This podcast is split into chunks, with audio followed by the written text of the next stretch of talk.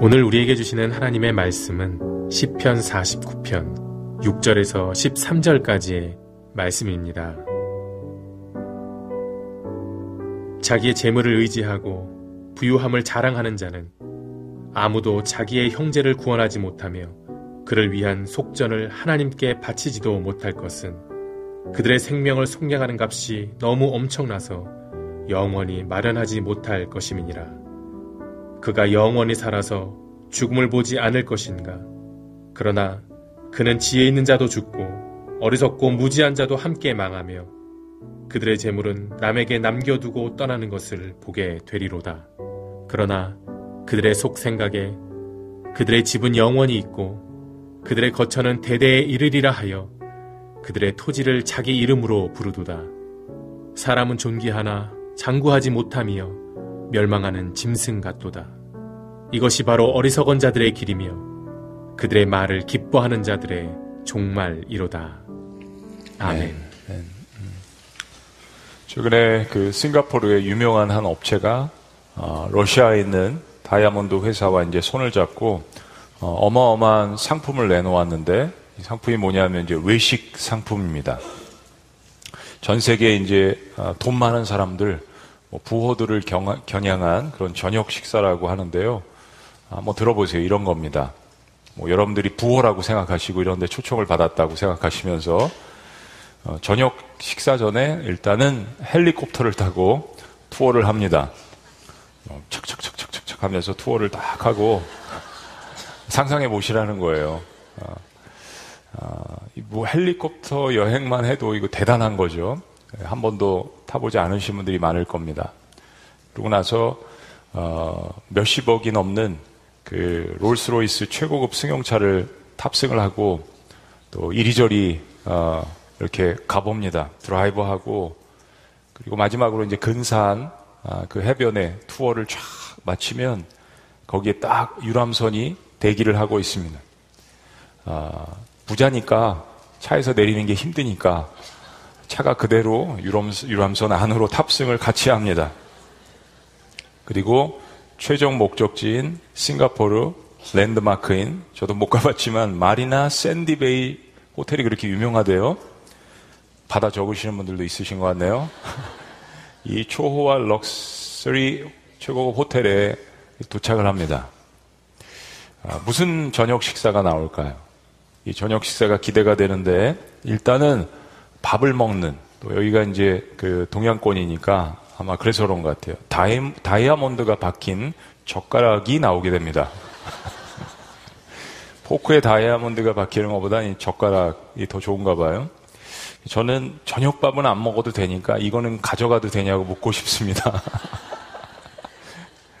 그리고 정말 놀랄만한 재료들로 요리한 이제 음식들이 나오겠죠. 뭐 알마스 캐비어, 철갑, 상어 알로 알려진 값비싼 음식과 세계 최고의 모든 재료들을 사용한 18가지의 음식이 나온다고 합니다. 왜 18가지일까? 아, 그건 뭐 부자들한테 한번 물어보세요. 1988년산 초고가, 프라, 초고가 프랑스산 와인, 55년 된 빈티지 와인까지 뭐 전 세계 내놓으라 하는 그런 그 고급 와인들이 수십 개가 아, 줄지어서 대기를 하고 있습니다. 그리고 이제 이 18가지 음식의 모든 식사들을 다 먹고 마지막에 최고급 디저트가 나오는데 뭐 케이크도 나오고 뭐, 뭐 커피도 나오고 뭐 그러겠죠. 근데 가장 중요한 최고급 디저트는 상상을 초월하는 어, 2.8 캐럿의 블루 다이아몬드 반지를 준다고 합니다. 되게 놀라시네요.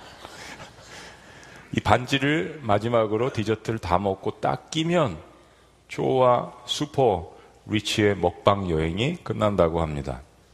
이 초호와 저녁 식사의 가격은 얼마일까요? 무려 200만 불이라고 합니다. 200만 불은 한국 돈으로 23억 원입니다. 한 끼 저녁 식사가 23억 원입니다. 믿어지지 않으시겠지만은 세계 최고급 부자들만을 위한 한 끼 저녁 식사 값입니다. 이거 실화냐? 실화입니다. 아, 제가 이 돈이 있으면 느헤미야 나무를 수백 그루를 심을 수 있을 텐데 다이아몬드도 받아오고 젓가락도 받아오고 근데 23억 원을 투자해야 합니다. 이게 먼 나라 사람들의 이야기라고 여러분들 그렇게 생각하실 수 있겠습니다. 근데 최근 우리나라에 이런 기사가 실렸습니다. 외식 물가가 10년 사이에 가장 큰 폭으로 오르면서 외식을 하려는 시민들의 이제 부담이 커져 가고 있죠. 그래서 어느 한 사람이 이제 인터뷰를 하면서 전에는 8천 원이면 밥을 먹었는데 뭐 콩나물국밥은 뭐 여전히 8천 원인 것 같습니다. 근데 요즘 밥값이 대부분 다 만 원이 넘었죠. 만 원, 만 이천 원, 만 삼천 원. 그냥 한 끼 국밥값이 뭐 만 오천 원. 갈비탕도 그런 것 같아요. 그런데 반면 고급 레스토랑의 경우에는 예약 전쟁을 치러야 할 정도로 문전 성시를 이룬다고 합니다. 한 명품 브랜드 회사가 뭐 이름 되면 여러분들이 아시는 브랜드 회사가 아, 팝업 레스토랑을 열었는데 디너 코스를 1인당 와인 곁들여서 70만 원에 책정을 했습니다. 어, 호텔 빙수 값은 어, 10만 원, 빙수 하나에 10만 원. 그런데 없어서 못 판다고 합니다. 5분 만에 다 매진이 됐다고 합니다. 70만 원짜리 이 팝업 레스토랑에서 판매하는 게요. 여러분 우리 사회가 어, 제가 볼 때는 여러분들도 많이 느끼시겠지만 이 부라는 것이 굉장히 점점 빈익빈 부익부 현상이 일어나는 것 같습니다. 이게 또한 사람들의 마음을 갈라놓고 이 양극화 현상이 정치도 그렇지만 경제도 사람들의 마음을 갈라놓습니다. 실은 미국 사회도 그런 면이 많이 있습니다. 이게 사람이 사는 이 사회에서 부가 주어졌을 때 이 하나님의 은혜가 존재하지 않는다면 사람들은 끊임없이 이 부를 쫓아서 그 욕심을 과시하는데 그것을 나타내는 그런 모습들을 볼 수 있습니다. 부의 축복은 하나님께서 나누라고 우리에게 맡겨주신 것인데 그것을 깨닫고 지키는 사람이 많을수록 그 공동체는 실은 안정감을 갖게 되고 그 공동체에 샬롬이라는 평화가 임하게 되는 것이잖아요. 구약 성경부터 하나님께서는 이 부에 대한 것을 그렇게 계속 우리에게 말씀하심에도 불구하고 특별히 한국 사회는 어, 기부 문화라든지 부의 나눔 이런 것들이 여전히 선진 사회와 비유, 비교를 했을 때 너무나도 턱없이 부족한 것이 사실입니다. 타락한 시대에 사는 사람들일수록 영원한 것과 썩어지는 것을 잘 구분을 하지 못합니다. 그래서 소돔과 고모라의 사람들은 어, 지금 이 시간에 내가 느끼는 이 쾌락, 여기에 모든 것을 내가 투자해야겠다라는 철학과 그런 사조가 풍미를 했습니다. 그걸 인생의 최고의 목표로 삼습니다. 지금 내가 즐기고 내가 쾌락을 느끼는 모든 것에 투자하는 것. 고대 철학에도 있었듯이 지금 쾌락이 최고의 행복이라는 사전은 실은 이 시대에 더욱더 극대화되어 있는 것 같습니다. 이제 더 이상 한국도 마약이라는 것에 안전지대가 아닌 것을 여러분 매스컴을 통해서 요즘 자주 보시게 됩니다. 그런데 이것이 문제가 되는 것은 그렇게 쾌락을 느끼는 순간이 이게 계속 지속되지 않는다라는 겁니다. 22억 원, 23억 원을 내고 그 저녁을 어, 두 번만 먹으면 아마 질릴 겁니다. 어마어마한 우리는 평생 만져볼 수도 없는 그러한 돈을 한 끼 식사에 투자를 해도 그 다음날 똑같은 그것을 했을 때 과연 똑같은 흥분과 기쁨을 느끼느냐? 일주일을 시도하고 일주일 동안 다 누려봤던 것을 또 8일째 누려도 똑같은 기쁨을 느끼느냐? 인간은 결코 그렇지 않습니다. 그래서 또 다른 것, 더 센 것, 더 자극적인 것을 찾는 것이 인간의 본질입니다. 채워지지 않기 때문입니다. 오늘 본 말씀 12절은 이렇게 단식합니다. 사람이 제 아무리 영화를 누린다 해도 죽음을 피할 수는 없으니 그렇게 사는 것은 미련한 짐승과 같다라고 이야기합니다. 결국 모두가 죽음을 맞이하는 것인데 어, 그렇게 깨닫지 못하고 계속 마지막 순간까지 살아가는 것은 타이타닉 호에 타고 있는 많은 것들을 즐기고 있지만 그 마지막에 그 배가 파손될 것을 알지 못하는 어, 짐승과 또 동물에 비유했는데 그거 다를 바가 없다는 겁니다. 그럼 우리에게 질문이 있습니다. 그럼 우리의 인생이 다 허망한 겁니까? 분명 그렇지는 않죠. 성경은 썩어지는 것들에 대해서 이야기도 많이 하지만 영원한 것들에 대해서도 우리에게 있음을 분명하게 이야기합니다. 그 차이를 우리가 분별하게 하고 그리고 어디에 우리의 인생을 투자할 것인가를 성경은 분명하게 이야기하는 거죠. 인간은 인생의 허망함을 느끼면서도 그래서 영원한 것에 대해서 그리워하는 마음을 갖기도 합니다. 항상 그런 건 아니지만 어떤 허망함을 느끼는 순간에 위기의 순간에 고난의 순간에 그것을 느낍니다. 전도서 3장 11절은 그 이유를 말합니다. 우리 다 같이 한번 읽어보시죠. 마니터 볼륨 조금만 크게 해주시고 다시 시작.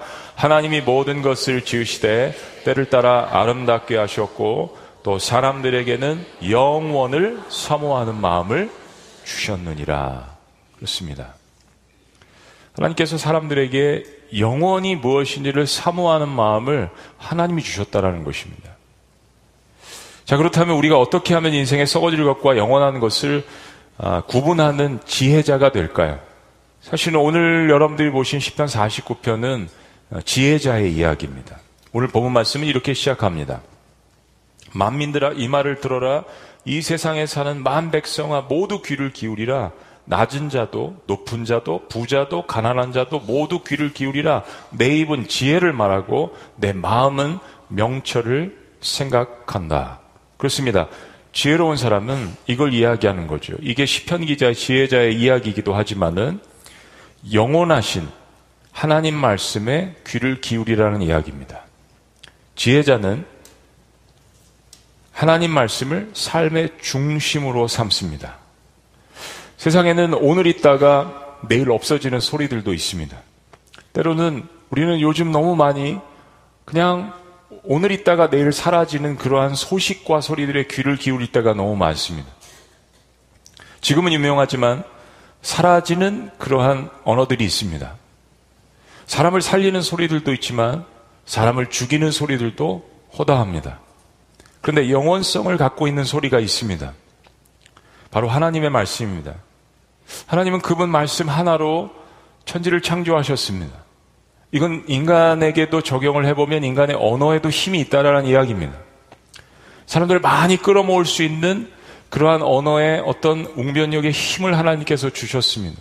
그런데 사람들을 그렇게 많이 끌어모아서 그것을 가지고 자신의 탐욕을 취하느냐, 아니면 선한 영향력을 끼치느냐, 분명히 인간의 언어에도 힘이 있습니다. 그런데 하물며 이 세상을 말씀 하나로 창조하신 그 하나님의 언어에는 얼마만한 힘이 있겠습니까? 우리가 복음을 증거하면서 같이 함께 예배드리자고 하고 예수님에 대해서 이야기할 때 실은 하나님께서 당신을 사랑하십니다. 이걸 그 사람들이 들을 수 있도록 그 하나님의 사랑의 언어를 들을 수 있도록 그들에게 전달하는 것입니다. 그게 복음 전도죠. 이 세상의 수많은 것들 때문에 썩어지는 것들 때문에 그들의 눈, 과 귀가 가려져 있기 때문에 그들이 들을 수 있도록 대신 그 하나님의 사랑의 언어를 저희들이 전달해 주는 역할을 하는 것이 아닙니까? 그렇습니다. 언어는 하나님의 언어는 생명을 창조하는 언어입니다. 죽은 것을 살리는 힘이 있는 언어입니다. 성경은 그분의 언어들로 가득 차 있습니다. 인생을 만드신 분이 이야기하는 이 생명책, 이 성경책이야말로 실은 생명 매뉴얼입니다. 내가 어떻게 살아가야 할까? 위기의 상황 가운데서 어떻게 다시 일어날 수 있을까? 너무 절망스러운데 어떻게 내가 다시 소망을 얻을 수 있을까? 내일이 보이지 않은 오늘을 살아가고 있을 때 나는 어디서 생명의 소리를 찾을 수 있을까? 바로 하나님께서 우리에게 주신 이 성경책 생명 매뉴얼입니다. 이 말씀을 내 삶의 중심으로 삼을 때 우리는 영원한 것과 썩어질 것들을 분별하는 지혜를 갖게 됩니다. 동시에 그 말씀을 날마다 묵상할 때 신비하게도 오늘 나에게만 하나님께서 특별히 주시는 말씀으로 다가오기도 합니다.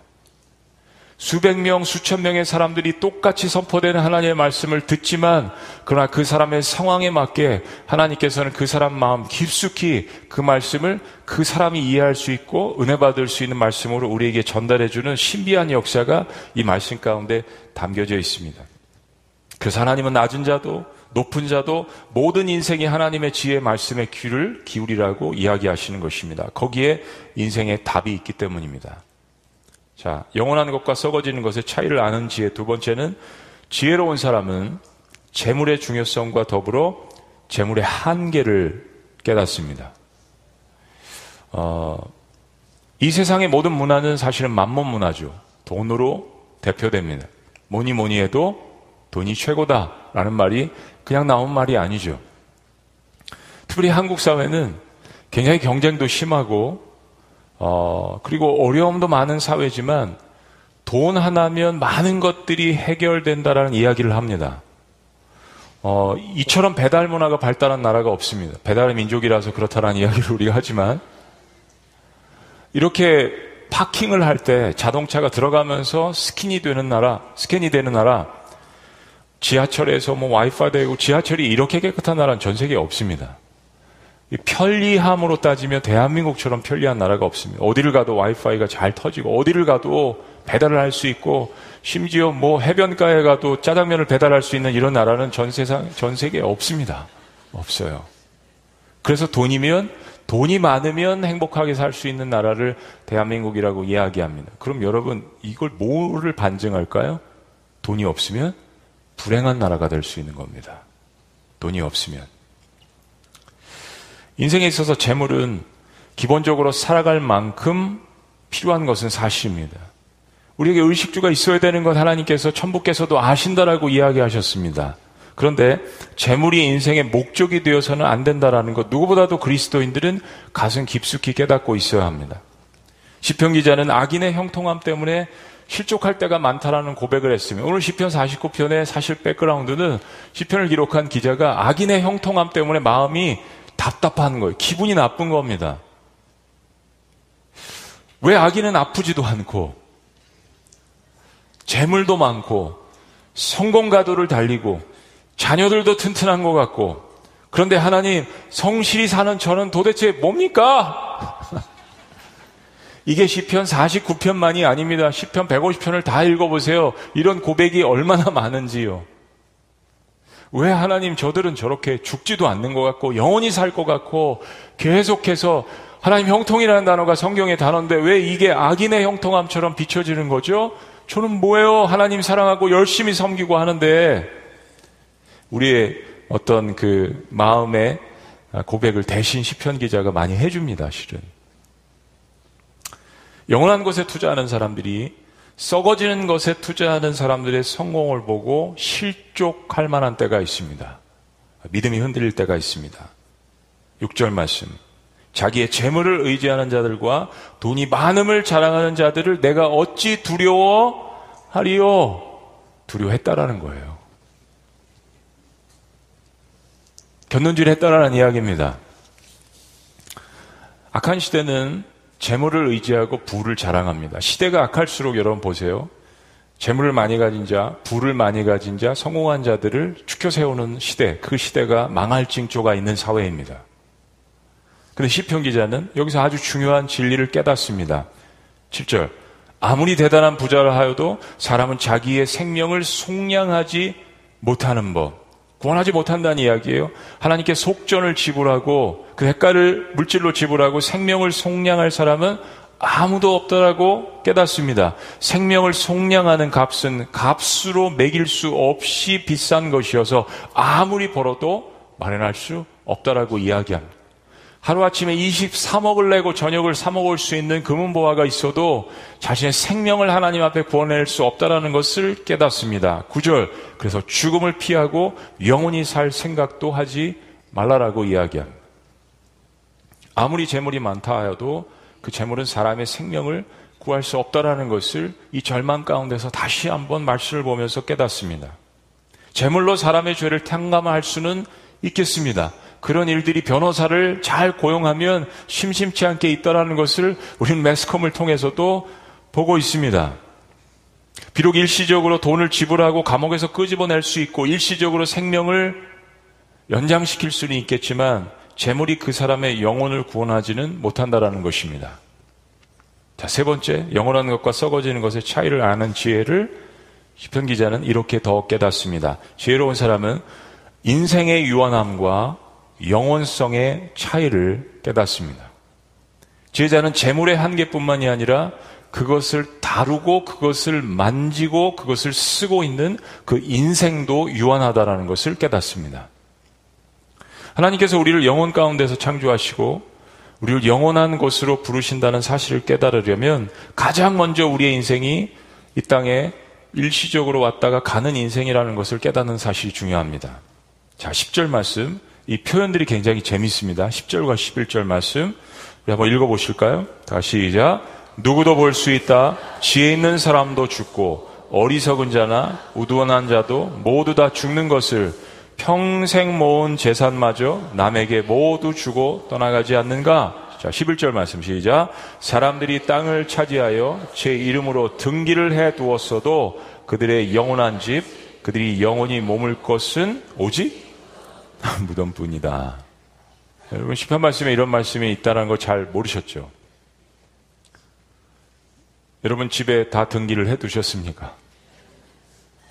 그런데 한시적인 겁니다. 무덤은 영원한 등기를 하는 곳입니다. 천국 가지 못한다면 너무 중요하고 재밌으면서도 우리의 삶을 정말 직설적으로 파헤치는 말씀입니다. 인생은 모두가 죽음을 맞이한다는 사실을 깨달을 때에만 진리에 대한 첫걸음이 실은 시작되는 겁니다. 아, 내 인생에 한계가 있구나. 뭔가 내 인생이 완전하지 않은데 거룩을 쫓으려고 하는데 왜 안 되지? 선한 영향력을 미치려고 하는데 계속 내 마음 가운데는 왜 이런 것들이 있지? 자신의 한계를 깨닫는 것이 실은 영혼을 향한 첫걸음이 되는 것입니다. 여러분 사람들을 보면 어, 마음의 양심의 화해를 맞아서 그런 것조차 느끼지 못하는 영혼들이 있습니다. 그것조차 불쌍히 여기시는 하나님의 눈길로 우리가 바라보아야죠. 진리를 향한 첫걸음은 그 한계성을 깨닫는 것입니다. 이렇게 인생의 유한함을 깨달을 때 다시 한번 물질과 재물, 이 세상에 내가 소유한 것들을 바라보는 그 관점도 바뀌게 되는 것입니다. 공술의 공수고, 실은 세상에 정말 아무것도 가져오지 못했는데 다 가져갈 것처럼 바둥거리는 거, 우리가 죄 가운데 태어나서 탐욕으로 살아가기 때문입니다. 최근에 어느 청년들 집회를, 내년에 할 집회를 목사님들이 모여서 함께 준비를 하다가 어, 오랫동안 청년 사역들을 해오신 베테랑 목사님들 두 분이 그런 이야기를 하셨습니다. 우리가 어떤 다른 것을 이야기하기 전에 특별히 재물에 관해서 돈에 관해서 물질에 관해서 어떻게 쓰는지에 대해서 청년들에게 적어도 10년간은 계속 설교하자. 청년 사역을 30년, 40년 평생 몸담아서 하신 목사님들의 이야기는 특별히 지금 시대 이 말씀이 너무 필요하다는 이야기예요. 과거에 청년 집회를 하면 주제가 그런 거였습니다. 나라, 민족, 하나님 나라, 내 조국, 선교. 그런데 요즘 청년 집회를 하면 커피를 어떻게 만드는지, 이성교제를 어떻게 하는지. 여러분, 이거 안 해야 된다는 이야기가 아닙니다. 그런데 예수님께서 보이신 거대한 하나님 나라, 그리고 그 나라 밑에 있는 내 조국과 민족들을 어떻게 복음화 시킬 것인가에 대한 거대한 비전들을 심어 주어야 청년들이 가슴이 뛰는데 계속해서 세상과 별반 다를 게 없는 것들을 주입을 하면 청년들은 실망하게 되어 있습니다. 특별히 그 중에 우상이 되어 있는, 그들의 우상이 되어 있는 만몬주의에 대해서, 물질에 대해서, 청지기 의식에 대해서, 스튜월드십에 대해서 어떻게 그것을 사용해야 하는지 그 한시적으로 나에게 주어진 물질과 재물과 시간과 달란트를 과연 어떻게 써야 하는지를 가르쳐 주지 않으면 그리고 무엇에 그것을 써야 하는지를 가르쳐 주지 않으면 청년들은 실망하고 교회를 떠날 수밖에 없다라는 그러한 진단이었습니다. 우리 우리 세대도 우리 시대도 마찬가지인 것 같습니다. 시편 기자는 악인이 이 땅에 형통하는 것처럼 보일 수 있지만 그들의 결말을 이야기합니다. 그 만몬주의로 살아간 그 결말을 이렇게 이야기합니다. 12절 말씀. 사람이 제 아무리 영화를 누린다 해도 죽음을 피할 수는 없으니 미련한 짐승과 같다. 이것은 자신을 믿는 어리석은 자들과 그들의 말을 기뻐하며 따르는 자들의 운명이다. 내가 생각할 때 내가 성공한 것 같고, 나도 그렇게 자랑하고, 주변에 있는 사람들도 그렇게 인정하고, 그런 것들을 비꼬면서 이야기를 하는 것입니다. 14절. 그러나 그들의 정해진 운명, 그 인생을 판단하시는 하나님의 판단은 이렇다라는 것입니다. 그들은 양처럼 수월로 끌려가고 죽음이 그들의 목자가 될 것이다. 아침이 오면 정직한 사람은 그들을 다스릴 것이다. 그들의 아름다운 모습은 시들고 수월이 그들의 거처가 될 것이다. 여러분 시죠 시. 죽음이 그들의 목자가 될 것이다. 우리 교회에 있는 목자의 용어를 사용하네요. 죽음이 그들의 목자가 될 것이다. 결국 썩어질 것을 목자로 삼았기 때문에 그것의 결과는 죽음이란 이야기입니다. 자, 그러면 지혜자는 어떻게 될까요? 지혜로운 사람은 세상의 주인을 하나님으로 발견합니다.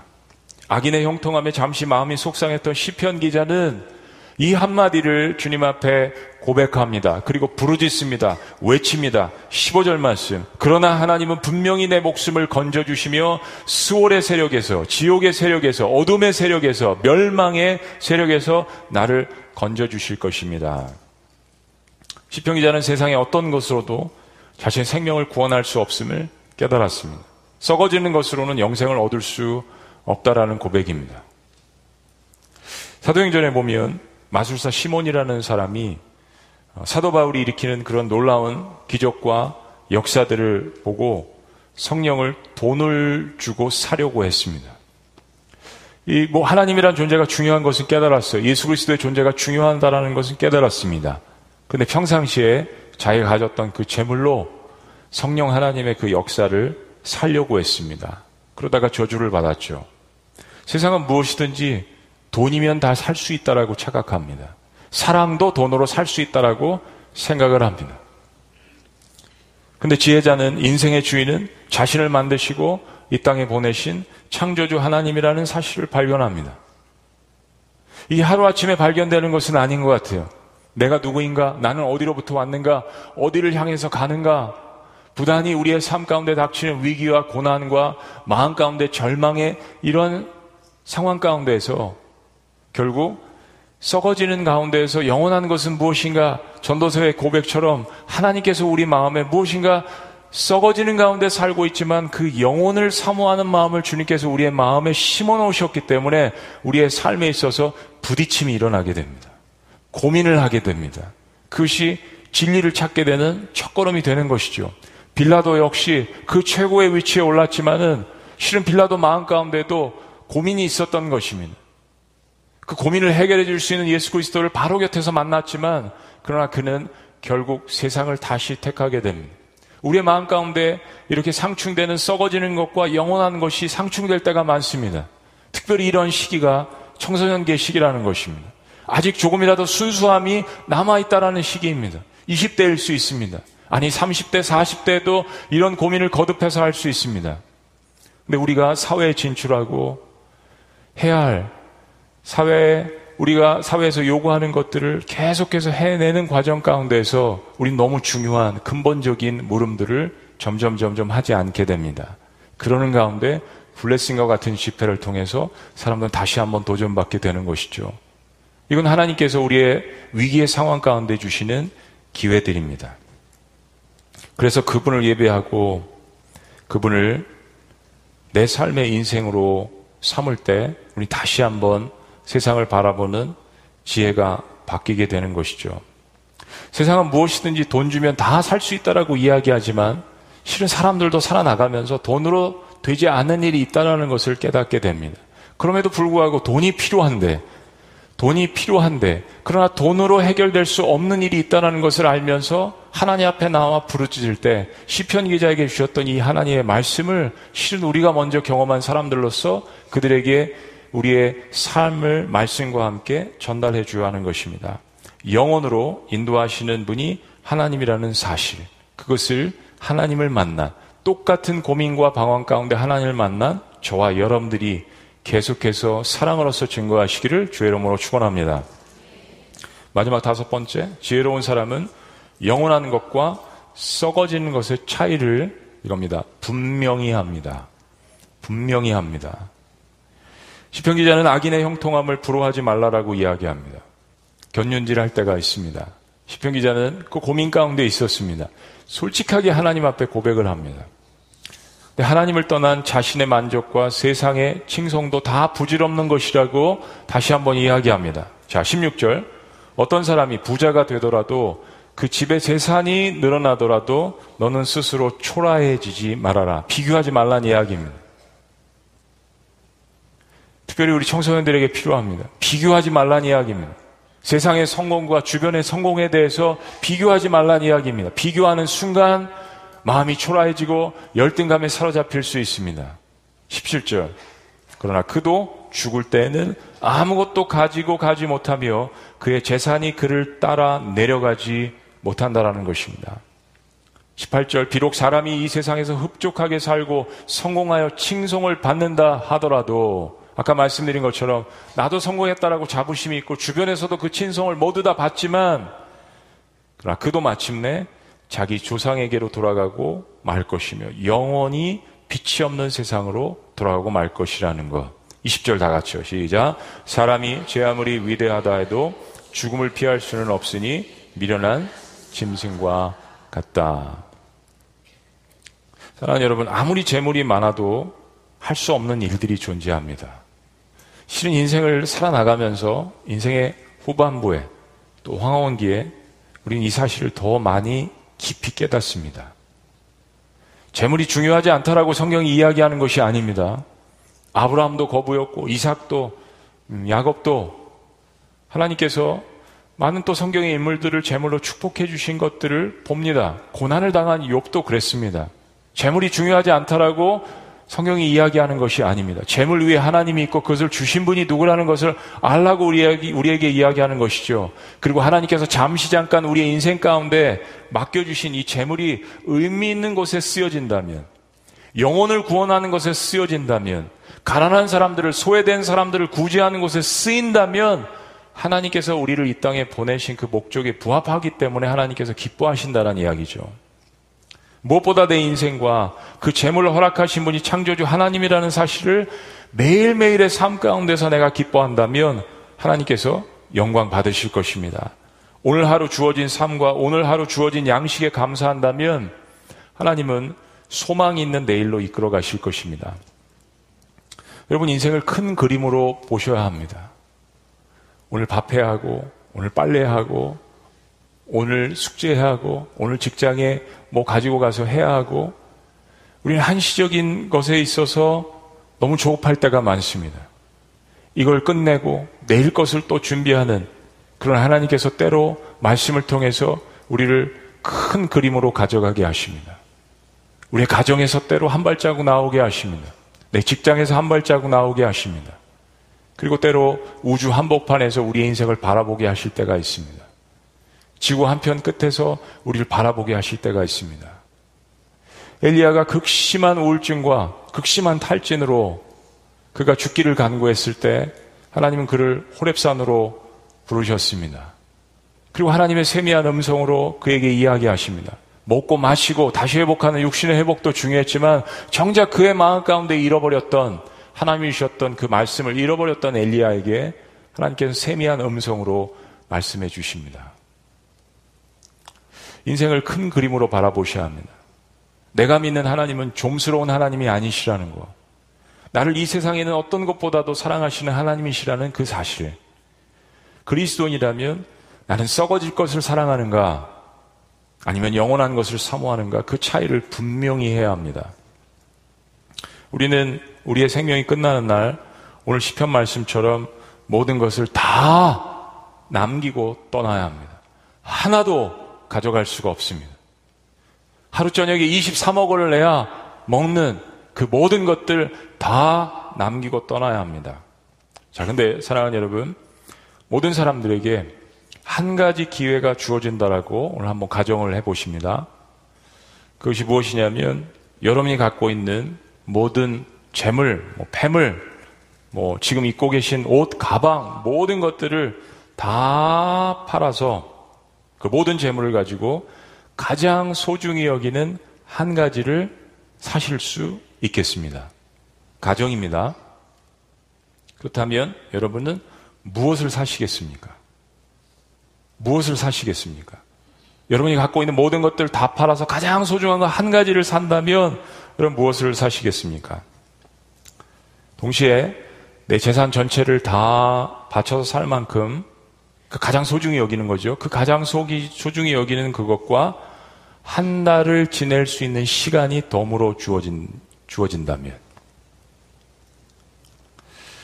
여러분은 여러분의 전 재산을 팔아서 무엇을 사시겠습니까? 어떤 사람은 시간을 더 사고 싶다고 하는 사람도 있을 것입니다. 뭐 지혜로운 것 중에 하나죠. 시간을 사면 또 거기에 뭔가를 더 얻을 수 있으니까. 그런데 시간은 한 달만 연장됩니다.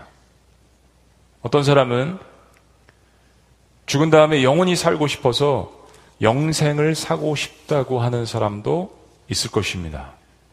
어떤 사람은 사랑하는 소중한 사람과 그 한 달을 보내고 싶다고 하는 사람도 있을 것입니다. 어떤 사람은 이 세상의 지표는 금이니까 금덩어리를 사고 싶다는 사람도 있을 것입니다. 어떤 사람은 버킷리스트를 만들어서 내가 평생 살면서 하고 싶었지만 이거 못했으니까 열 가지 버킷리스트를 하고 싶다. 이거 다 해보고 죽겠다. 그럼 여한이 없겠다 하는 사람도 있을 것입니다. 어떤 사람은 세계 일주를 하고 싶다는 사람도 있을 것입니다. 어떤 사람은 뭐 요즘 먹방이 유행이니까 그냥 한 달 동안 내가 먹고 싶은 거 다 먹고 죽겠다. 먹고 죽은 뭐는 뭐 때깔도 좋다. 이런 속담도 있는데 여러분 이거 안 일어날 것 같으세요? 진짜 이런 일들이 다 일어납니다. 그런데 어떤 사람은 그 재산을 다 팔아서 어, 예수님에게 찾아온 부자 관원에게 주님께서 말씀하신 것처럼 그 재산을 다 팔아서 가난한 사람들에게 나누어 주고 가장 사랑하는 사람들과의 시간을 가지는 사람들도 있을 것입니다. 그리고 그 재물이 그동안 그런 시간을 갖는 것을 방해했다라는 사실도 깨닫게 될 것입니다. 그 관리하느라고, 그 소중히 여기느라고. 어떤 사람들은 재산이 아니라 반대로 빚이 많아서 그 무엇도 살 수 없지만 한 달의 마지막 시간을 가장 소중한 사람들과 시간을 갖겠다라고 하면서 깨닫습니다. 뭘 깨닫는 거죠? 아, 이건 돈이 없이도 가능한 것이었구나. 라는 것을 깨닫게 될 것입니다. 결국 이 마지막 한 달은 여러분 인생이 결국 무엇을 가장 소중히 여기고 살아왔는지를 깨닫게 될 것입니다. 돈이면 돈, 성공이면 성공, 관계면 관계. 네, 사랑하는 여러분,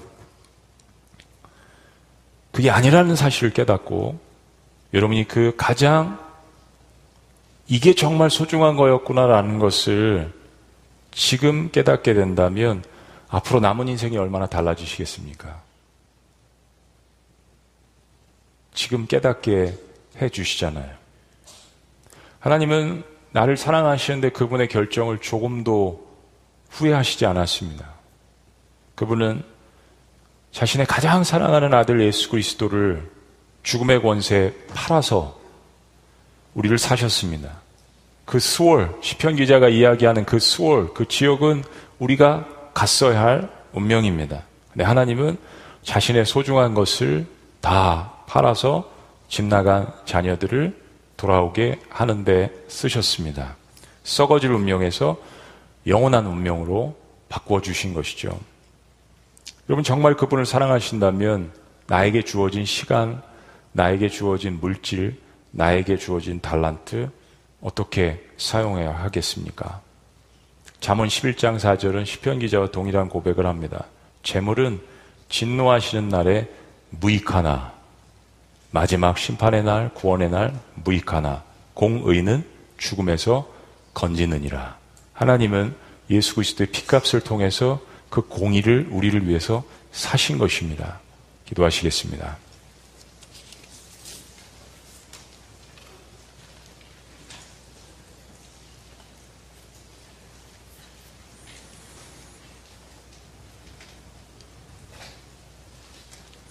하나님 감사합니다.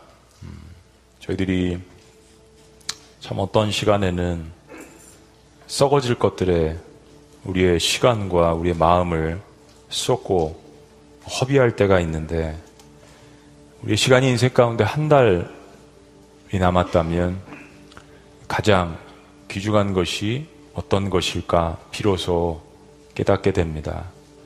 하나님 썩어질 것에 투자하지 않고 영원한 것에 투자하는 저희들의 인생이 될 수 있도록 주님께서 축복하여 주시옵소서. 주님께서 사랑하셔서 우리에게 다시 한번 이 말씀을 주셨고 그리고 주님께서 우리를 사랑하신다는 그 음성을 아들 예수 그리스도를 통하여서 다시 한번 들려주시는 것 감사합니다. 하나님께서 맡겨주신 우리의 시간들, 또 사람들, 달란트, 물질, 관계, 직업, 가정, 이 모든 것들이 그 표대가 주님을 향하여서 있을 때 우리 모든 것들이 죽었던 것들이 다시 살아나고 또 그 안에서 내 주변에 있는 사람들이 기쁨을 얻고 그리고 하나님 영광 받으시는 놀라운 역사가 우리의 삶 가운데서 매일매일 새롭게 회복될 수 있도록 역사하여 주시옵소서. 사도바의 고백처럼 내게 유익했던 모든 것들을 다 해로 여기고 그리고 육체를 신뢰하지 않고 겸손한 마음으로 부활의 능력과 고난에 참여하는 표대를 향해서 나아가는 부름의 상을 향하여서 나아가는 영혼을 향해서 나아가는 하나님이 세우신 귀한 백성들이 될 수 있도록 축복하여 주시옵소서. 때로 물질의 어려움을 겪고 있는 그래서 시편 기자처럼 실족할 만한 가진 마음을 가진 그러한 자녀들도 주님께서 위로하시고 격려하시고 그들에게 먹을 것, 입을 것, 쓸 것을 제공해 주시며 그리고 그것 역시 많이 가진 자가 함께 나눌 수 있는 놀라운 역사가 교회 공동체에 일어날 수 있도록 인도하여 주시옵소서 감사하신 예수님의 이름으로 기도합니다. 아멘. 우리 자리에서 다 같이 일어나시겠습니다. 그런 마음으로 우리 특세 때 은혜 받았던 찬양 다시 한번 우리 주님 앞에 고백합니다. 협대를 향하여 그리스도 예수 안에서 우리 들으신 말씀을 생각하며 주님 앞에 고백하십니다. 내게 유익하던 것을 다 해로 여기네 구주를 위하여 모두 다 버리네 모든 것을 잃어버려도 나깝지 않음은 예수를 아는 지식이 가장 고상함이라 육체를 신뢰하지 않고 고백합니다. 육체를 신뢰하지 않고 겸손한 마음으로 부활의 능력과 부활의 능력과 참여하며 그의 죽으심을 원받아 죽으심을 본받아 그리스도를 얻고 예수의 안에서 발견되려 하리라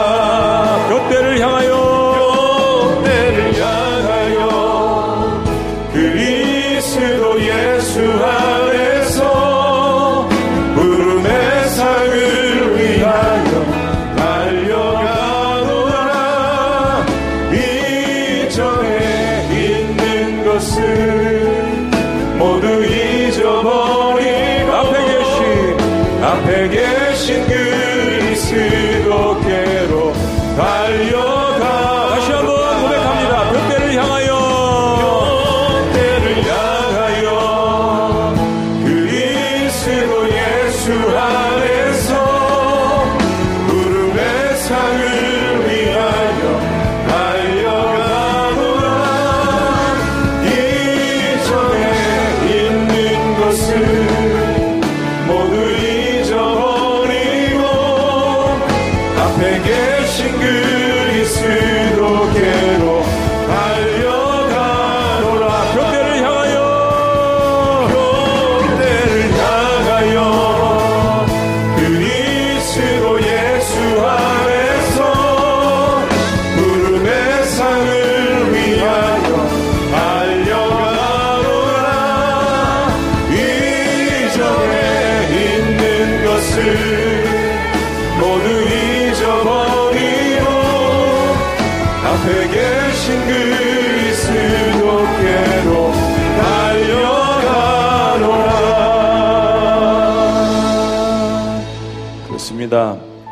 내일에 대한 소망이 있는 것은 우리가 달려갈 수 있는 표대가 있기 때문입니다.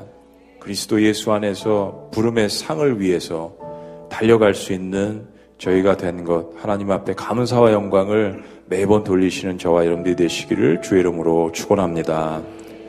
하나님, 우리에게 있어서 먹을 것, 또 입어야 될 것, 또 살아야 될 처소, 필요한 것 주님께서 다 하신다고 하셨습니다. 혹시 오늘 이 말씀을 들으면서 너무나도 삶이 곤고한 가운데 있는 백성들이 있다면 주님께서 물질의 축복도 허락하여 주시옵소서. 또 그 손길이 공동체를 통하여서 주변에 있는 사람들을 통하여서 때로 먹이고 입히게 하여 주시고 그것이 부끄러운 것이 아니라 한 가족임을 저희들이 깨닫는 그러한 정말 사도행전적 공동체가 될 수 있도록 그래도 저희들이 최선을 다할 수 있도록 우리와 함께 하시고 주님 붙들어 주시옵소서. 정말 그렇게 노력하고 애쓰시는 모든 우리 목자님들, 마을장님들, 그러한 공동체들 주님께서 기억하시고 축복하시고 그들의 또 애씀을 주님께서 위로하셔, 위로하여 주시옵소서. 계속해서 우리들의 삶 가운데 유혹이 있을 때마다 영원한 것과 썩어질 것을 다시 한번 구분케 하시고 분별케 하시는 그 하나님의 약속의 말씀을 우리의 삶의 생명의 이정표로 세울 수 있도록 인도하여 주시옵소서. 그리고 그것을 모르고 방어하는 영혼들에게 내가 예수 그리스도를 영접함으로 이렇게 달라졌다라고 자신을 간증할 수 있는 부끄럽지만 그러나 부끄럽지 않은 주님 안에서 내가 다시 발견되어졌다는 이 고백을 통하여서 한 영혼을 살리는 저희 모두가 될 수 있도록 축복하여 주시옵소서. 이제는 우리 주 예수 그리스도의 은혜와 하나님 아버지의 극진하신 사랑과 성령님의 감화교통 역사하심이 세상에 썩어질 것과 그러나 영원한 것이 있음을 주님 안에서 깨닫고 나 역시 영원한 것을 향하여서 달려갈 수 있는 그런 사람이 되기를 다시 한번 다짐하는 주의 모든 백성들의 고백과 삶과 사역 위에 지금 더 영원토록 함께 하시기를 간절히 축원합니다. 아멘.